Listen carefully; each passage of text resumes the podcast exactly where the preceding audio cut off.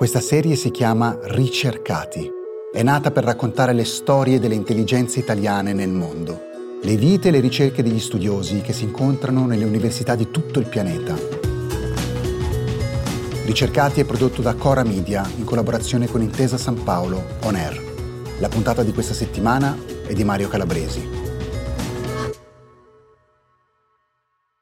Paolo Campana ha 41 anni, è professore associato in criminologia e network criminali all'Università di Cambridge in Gran Bretagna. Ha studiato tra Oxford, dove ha fatto un eh, dottorato, con Federico Varese, che è un grande criminologo italiano, e Torino, ma la sua terra di provenienza è il Piemonte perché viene da Asti. Ciao Paolo, ci sono tre mondi che tu studi e su cui fai la tua indagine. Una è l'immigrazione clandestina, la seconda sono le nuove mafie e poi ci sono le baby gang. Allora, benvenuto con noi. Grazie Mario, grazie per l'invito, è un grande piacere essere qui con voi.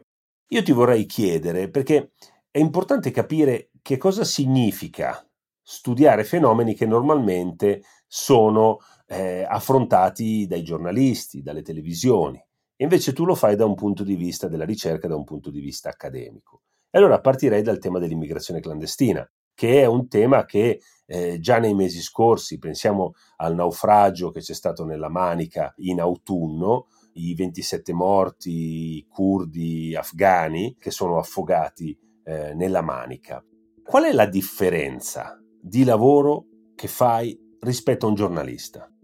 Ma dunque, il lavoro che faccio è essenzialmente cercare di capire i meccanismi eh, dietro ai fenomeni. Cioè il giornalista non ha tempo normalmente per eh, approfondire, perché il ciclo delle notizie è un ciclo che, che va a una velocità elevata e quindi il giornale, il giornalista ovviamente ci dice cosa è successo ieri, ci, ci parla dei, delle 27 persone che sono morte, magari ci, ci parla anche dei 25.000 che sono riusciti a passare nel canale della Manica. Però ovviamente spesso finisce lì e bisogna capire cosa c'è dietro questi numeri, cioè come si organizzano le cose, come sono organizzate questi mercati illegali, in un mercato in cui hai molte persone che vogliono muoversi ma non possono muoversi. Vogliono muoversi perché ci sono guerre, ma o semplicemente perché vogliono cercare delle opportunità migliori e non possono farlo. Allora, come prendono le loro decisioni? Come scelgono con chi attraversare un confine? Con chi passare da Calais a Dover? Come sono organizzate queste operazioni? Come arrivano le navi? E come eh, questi network, queste reti, queste reti che connettono, se vuoi, il Corno d'Africa con la Scandinavia, ma sono una rete unitaria o sono delle persone indipendenti che possono trovare dei momenti in cui cooperano, ma in altri momenti che sono in competizione? Ecco, io cerco di capire sia il micromeccanismo sia il macromeccanismo, cerco di metterli insieme con un lavoro minuzioso, usando fonti diverse, per avere un'immagine più globale, se vuoi, eh, del fenomeno, da cui poi derivare delle policy. Queste organizzazioni di traffico di esseri umani che i francesi chiamano i passeur, come fossero i contrabbandieri, sono contrabbandieri di uomini, in Italia li chiamiamo gli scafisti. Ecco, nei tuoi studi che cosa emerge? Che cosa sono? Sono reti internazionali o in ogni posto ci sono piccole organizzazioni che fanno questo lavoro? La seconda che hai detto Mario, in un certo senso ero, sono stato stupito anch'io eh, del fatto che se tu guardi i, grandi, numeri dell'immigrazione clandestina, hai milioni di persone. Solamente nel sud dell'Europa milioni di persone hanno attraversato il confine che entra in Italia o in Grecia clandestinamente. Ecco, tu hai dei milioni di movimenti, ma poi quando guardi le reti, beh, hai dei gruppi molto piccoli cioè in media hai dei gruppi che sono composti da 3, 4, 5 persone con alcuni aiutanti che vanno e vengono, però sono gruppi molto piccoli e sono gruppi che sono specializzati in, in parti di questo movimento eh, globale. Sono anche gruppi che tendono a crearsi velocemente e gruppi che in un certo senso non necessitano di grandi risorse per iniziare a, a, lavorare. In un certo senso il capitale che serve, sia in termini di skills ma anche in termini di capitale economico, è relativamente basso. Quindi siamo molto lontani da questa immagine gerarchica di, di mafie o di persone che controllano, controllano territori, controllano mercati. Sono dei gruppi molto piccoli, spesso in competizione tra di loro, cioè a Calais puoi trovare, in inglese li chiamano smugglers, i francesi chiamano passeur, puoi trovare vari gruppi in competizione e in effetti i migranti scelgono e c'è tutto un mercato fatto di, se vai su Facebook, se vai sulle reti sociali, c'è un mercato fatto di pubblicità, annunci di persone che dicono eh, noi ti garantiamo questo, mettono foto, dice guarda le persone che vanno con me sono arrivate, chiamateci, noi offriamo un servizio VIP, offriamo un servizio premium è tutto un mercato, ehm, questo punto di vista, abbastanza sviluppato. Scusa, dove avvengono queste comunicazioni? Avvengono sia eh, faccia a faccia, Dipende a che momento del viaggio siamo. Allora, all'inizio eh, sono piuttosto delle comunicazioni faccia a faccia mm, dentro la comunità in cui la persona vive, parenti o comunque amici, la famiglia allargate, ma poi molte di queste comunicazioni, e sempre di più, questo è un tema anche molto importante, molte di queste comunicazioni avvengono online tramite la tecnologia. La tecnologia ha cambiato abbastanza il modo in cui l'immigrazione clandestina funziona, ma anche altri tipi di criminalità, perché ha reso le comunicazioni molto più facili e ha reso la, la pubblicità di cui ti parlavo eh, più semplice. Questi gruppi sono gruppi su Facebook, su altri social media e poi le comunicazioni avvengono mm, uno a uno, ecco, su, usando WhatsApp o applicazioni che sono mm, encrypted, quindi le comunicazioni non possono essere lette in tempo reale dalle forze di polizia, che è la grande differenza rispetto al telefono. Questo studio universitario su questi fenomeni, come viene fatto? Viene fatto sui libri? Quali sono le fonti? O viene fatto sul campo? Ovviamente è un campo molto difficile, raccogliere delle informazioni non è facile, dei dati di buona qualità non è facile, quindi mi trovo a, a raccogliere fonti tipo diverso. Sono fonti giudiziarie, quindi eh, rileggere degli atti giudiziari ma sotto un angolo diverso andare oltre agli aspetti giudiziari, ad esempio. Ovviamente la giustizia è interessata a cose simili ma, ma diverse.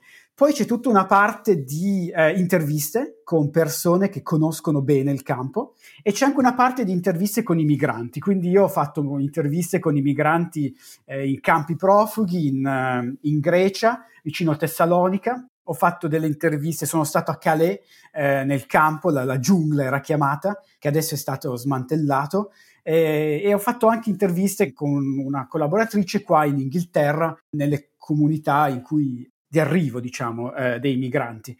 Quindi c'è tutta una serie di metodi diversi che uno può utilizzare per cercare di capire, come ti dicevo, sia il micromeccanismo ma anche il, il macromeccanismo, perché il quadro d'insieme è anche importante. E come ci sei arrivato tu invece a Cambridge? Qual è stato il tuo percorso? Ma è stato un percorso così, anche dovuto un po' al, all'azzardo. Cioè, io sono nato ad Asti e ho fatto la, le scuole ad Asti, la scuola elementare, le medie, il liceo scientifico. Anzi, a 16 anni Mario eh, volevo diventare giornalista, quindi a 16 anni mi sono iscritto all'ordine dei pubblicisti. Collaboravo con un giornale locale che aveva accettato di prendermi eh, a 16 anni. A scuole elementari già volevo fare il giornalista, ero interessato alla società, a capire la società.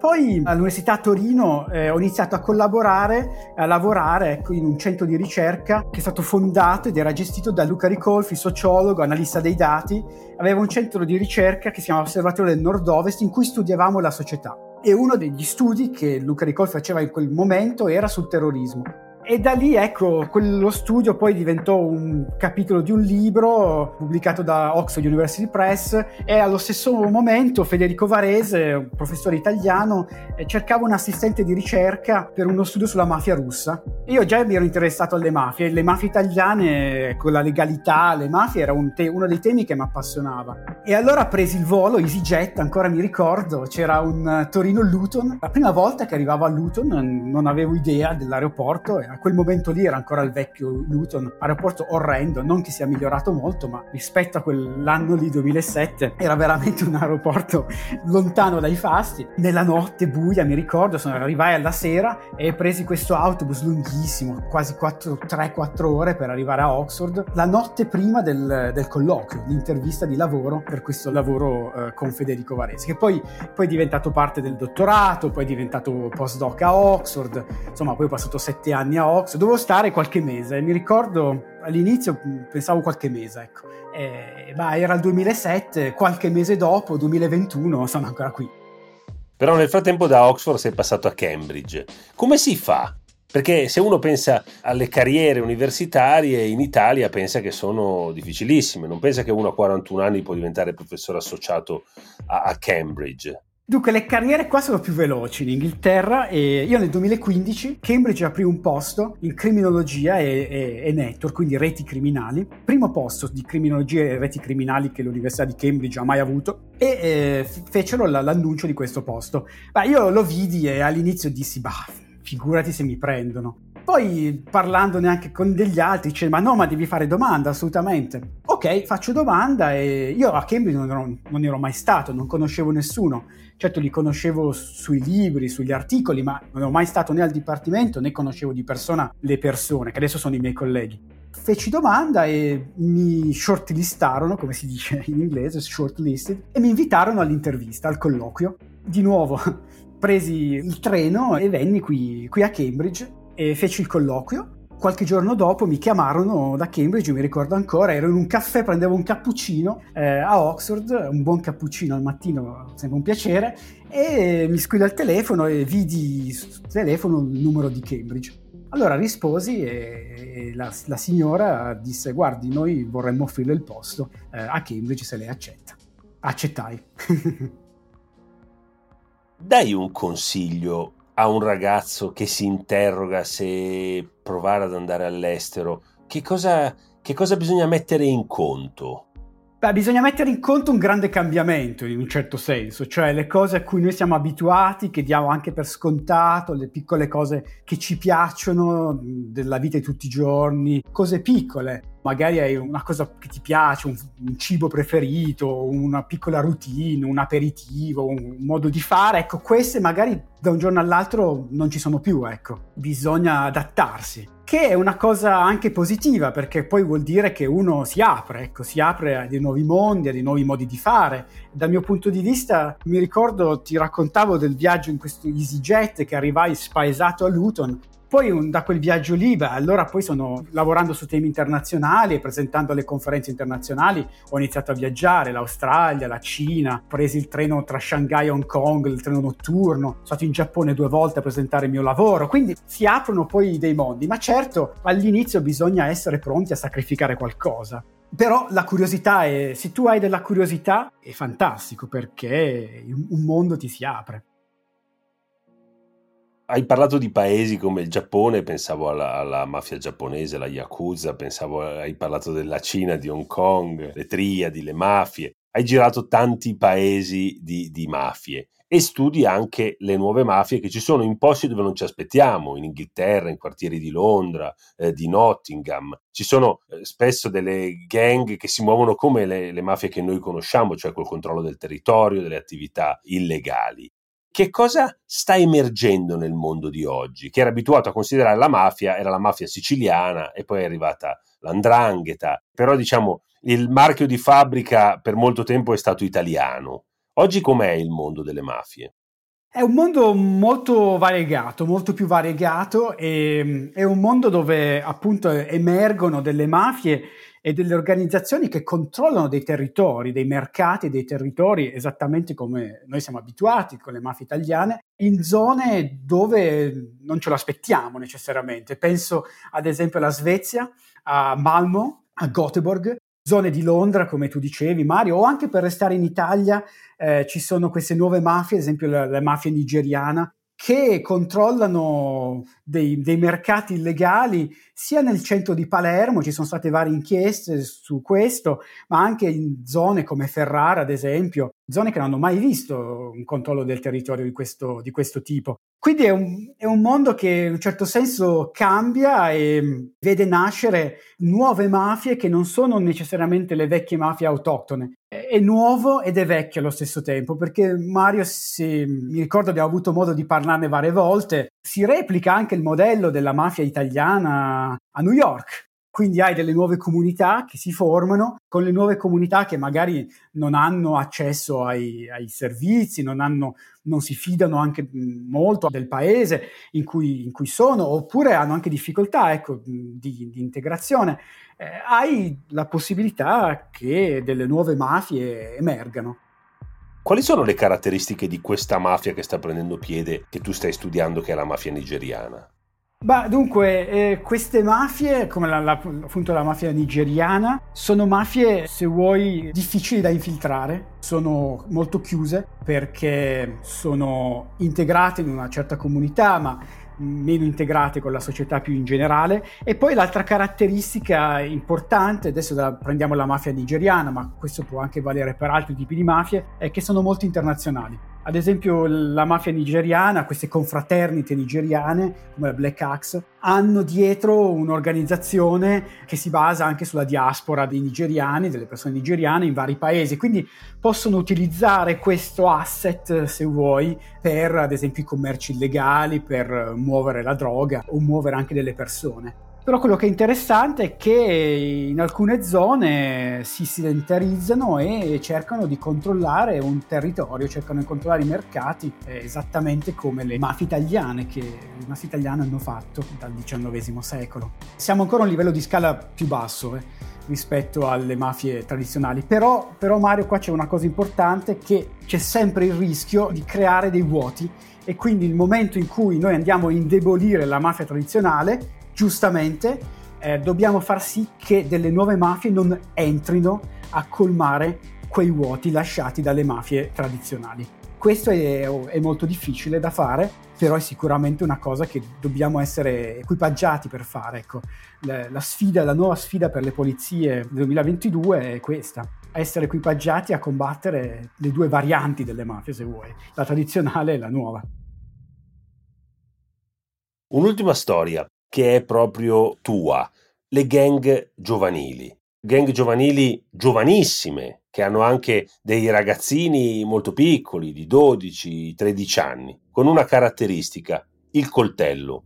È una cosa che fa molto, ha fatto molto scalpore in questi anni in Inghilterra, a Londra, anche a Cambridge. Tu l'hai studiato utilizzando anche degli studenti che andassero sul campo a fare indagine. Ci racconti questo fenomeno? Sì, eh, questo è il, il nuovo progetto su cui sto ancora lavorando. È un fenomeno molto duro, anche triste se vuoi, di ved- vedere questi bambini di 12, 13, 14, 15 anni che fanno parte di queste gang spesso legate al traffico e allo spaccio della droga. Ma quello che veramente ti rende a volte stupefatti è il fatto che queste persone vanno a scuola con, con i coltelli. Ormai è diventato una cosa normale per alcune persone per la paura ecco, di poter subire delle aggressioni, ma poi è diventato normalizzato. E come tu dicevi, io seguo una, una dottoranda, una studentessa di dottorato che sta facendo interviste con eh, dei ragazzini eh, nelle scuole per capire esattamente quali sono le motivazioni dietro al portare i coltelli. E poi insieme a degli altri collaboratori cerchiamo di capire come si propaga la violenza, cioè tu hai queste reti le persone, i, i giovani, ma non solo i giovani, ma i giovani sono collegati in delle reti perché hanno am- delle amicizie, perché escono con delle altre persone. La violenza si propaga come un virus, cioè noi adesso lo sappiamo questo, che il fatto che tu sia vicino, che tu esca con una persona che commette violenza aumenta il rischio che anche tu commetti la violenza l'anno prossimo, di un fattore mm, importante. Lo possiamo pensare un po' come il Covid, se vuoi. Il fatto che tu sei esposto alla violenza, sei esposto ai coltelli, a portare dei coltelli ha un impatto, ha un impatto su alcune persone, non su tutte fortunatamente, ma ha un impatto e questo impatto purtroppo può condurre a episodi di violenza molto gravi. Qua a Cambridge uno dei progetti appunto è con la polizia di Cambridge Anche qua ci sono state delle aggressioni, eh, degli accoltellamenti, alcuni mortali, di ragazzini. E noi cerchiamo di capire esattamente come si propaga la violenza in queste reti e se possiamo fare qualcosa per prevenire che la violenza si propaghi e per eh, intervenire prima che un'aggressione sia commessa. Ti voglio chiedere un'ultima cosa prima di, di, salutarti e ti ringrazio per averci raccontato questa storia. Da italiano, esiste qualche rito italiano in un'università come Cambridge? Ah, dunque, ci sono vari riti. Beh, il primo rito è che io ho la mia macchinetta del caffè personale. In ufficio tutti mi conoscono come quello che ha la macchinetta del caffè, italiana con il caffè italiano. C'è sempre questa aroma di, di caffè nel, nel mio ufficio. Poi ci rincontriamo anche con degli altri italiani e ci scambiamo, ovviamente parliamo dell'Italia, le idee, commentiamo i fatti di politica, di attualità, di costume, ma soprattutto ci scambiamo l'informazione più importante. Dove trovare la pasta migliore? Dove trovare la pizza migliore? Dove trovare il pezzo d'Italia migliore qui a Cambridge? Questo è il segreto che ci tramandiamo uno con l'altro in questi meeting tra italiani a Cambridge. Fantastico, grazie, in bocca al lupo. Grazie, grazie a voi, grazie Mario. Ricercati, storie dei cervelli italiani nel mondo è un podcast di Silvia Bencibelli, Mario Calabresi, Paolo Giordano, Cesare Martinetti e Francesca Milano. Prodotto da Cora Media e realizzato in collaborazione con Intesa San Paolo On Air. La cura editoriale è di Francesca Milano, il coordinamento è di Cesare Martinetti, la producer è Monica De Benedictis, il sound designer è Daniele Marinello.